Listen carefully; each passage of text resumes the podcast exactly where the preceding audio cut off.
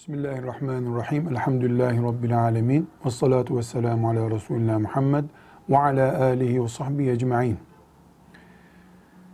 Dul olmanın erkek içinde, kadın içinde evliliğe engel yönü yoktur. Sadece kadın yeni dul kalmışsa, hamile ise veya iddet dediğimiz süresi bitmemiş ise nikah kıyması caiz değildir. Bunu istisna edersek, yani bu hariç dersek, erkeğin ya da kadının dulluğu, her ikisinin aynı anda dul olmalarının evlilikle hiçbir dini alakası yoktur. Mesela 20 yaşında bir erkek, 30 yaşında dul bir hanımefendiyle evlenebilir veya 20 yaşında genç bakire bir kız 40 yaşında dul kalmış bir erkekle evlenebilir. Dul kelimesi nikahın şartlarından veya faziletlerinden biri değildir.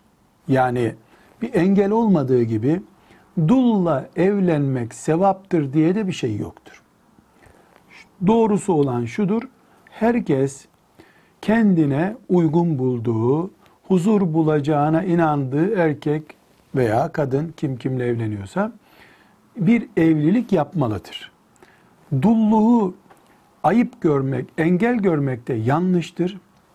Dul olunca iyi olur diye düşünmek de doğru değildir. Bu bir gönül meselesi olarak görülmelidir. Huzurun kaynağı olarak görülmelidir.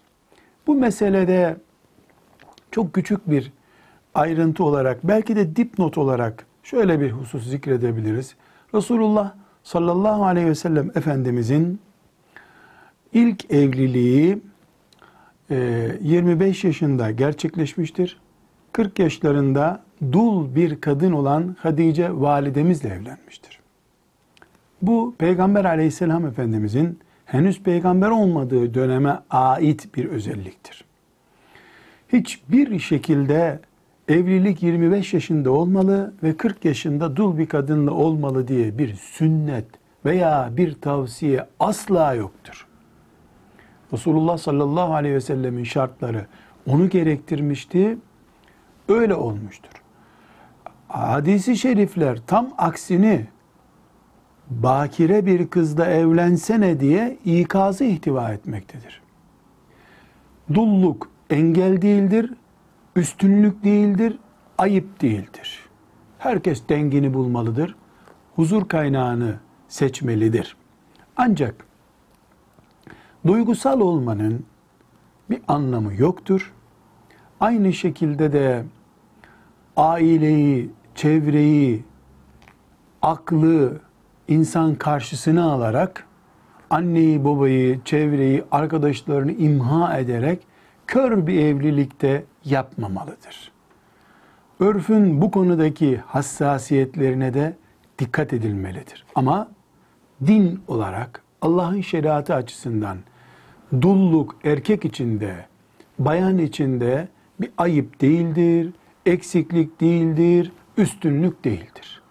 Ve sallallahu ve sellem ala seyyidina Muhammed ve ala alihi ve sahbihi ecma'in velhamdülillahi rabbil alemin.